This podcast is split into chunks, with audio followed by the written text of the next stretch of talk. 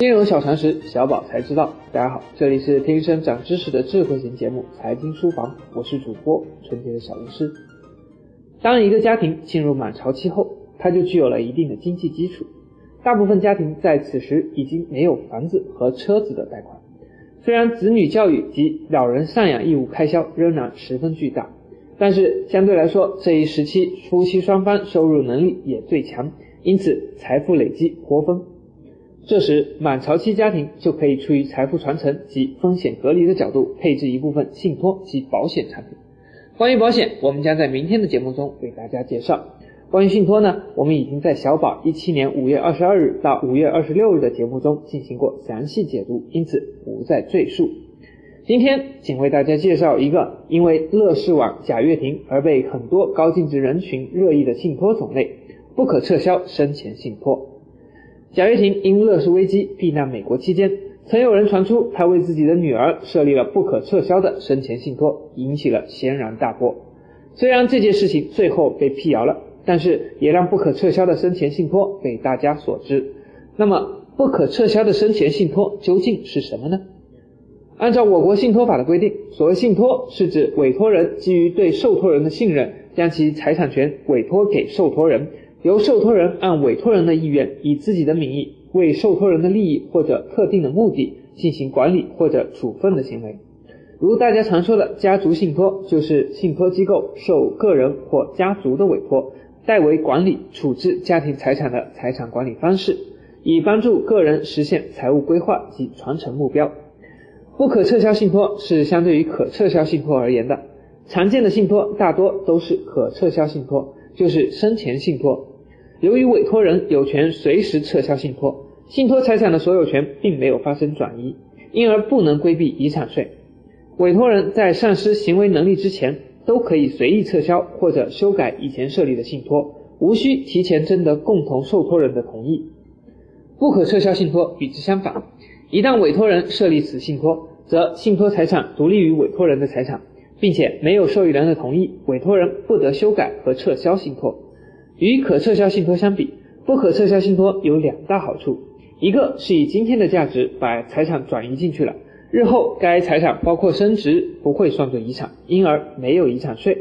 另一个是因为该财产已经不属于委托人，如果有其他法律诉讼纠纷，别人拿不到该信托中的财产。不可撤销信托又分为三种，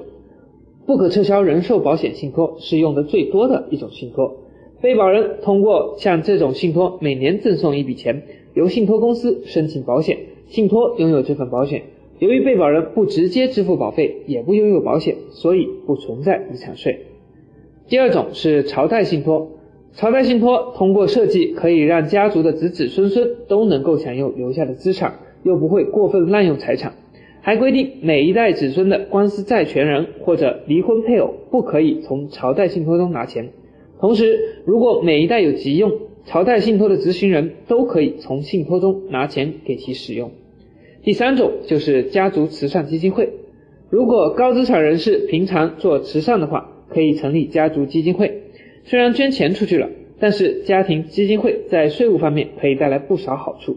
每年的捐赠可以抵税，去世后的赠与没有遗产税，慈善基金会的投资也不需要交增值税。同时，捐赠人和子女可以成为基金会的董事。若参与基金会的运作管理，还可以领取薪水和一些福利。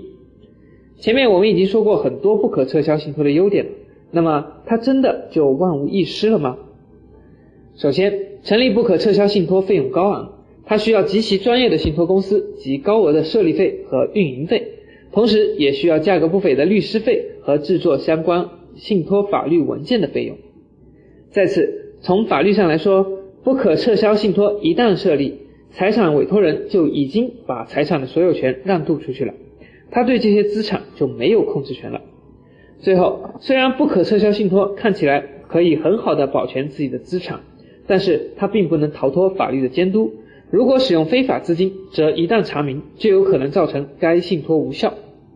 好了，关于不可撤销生前信托的内容就到此为止。明天我们就为大家介绍一种作为子女教育及夫妻养老都适用的保险——年金险，请大家敬请期待。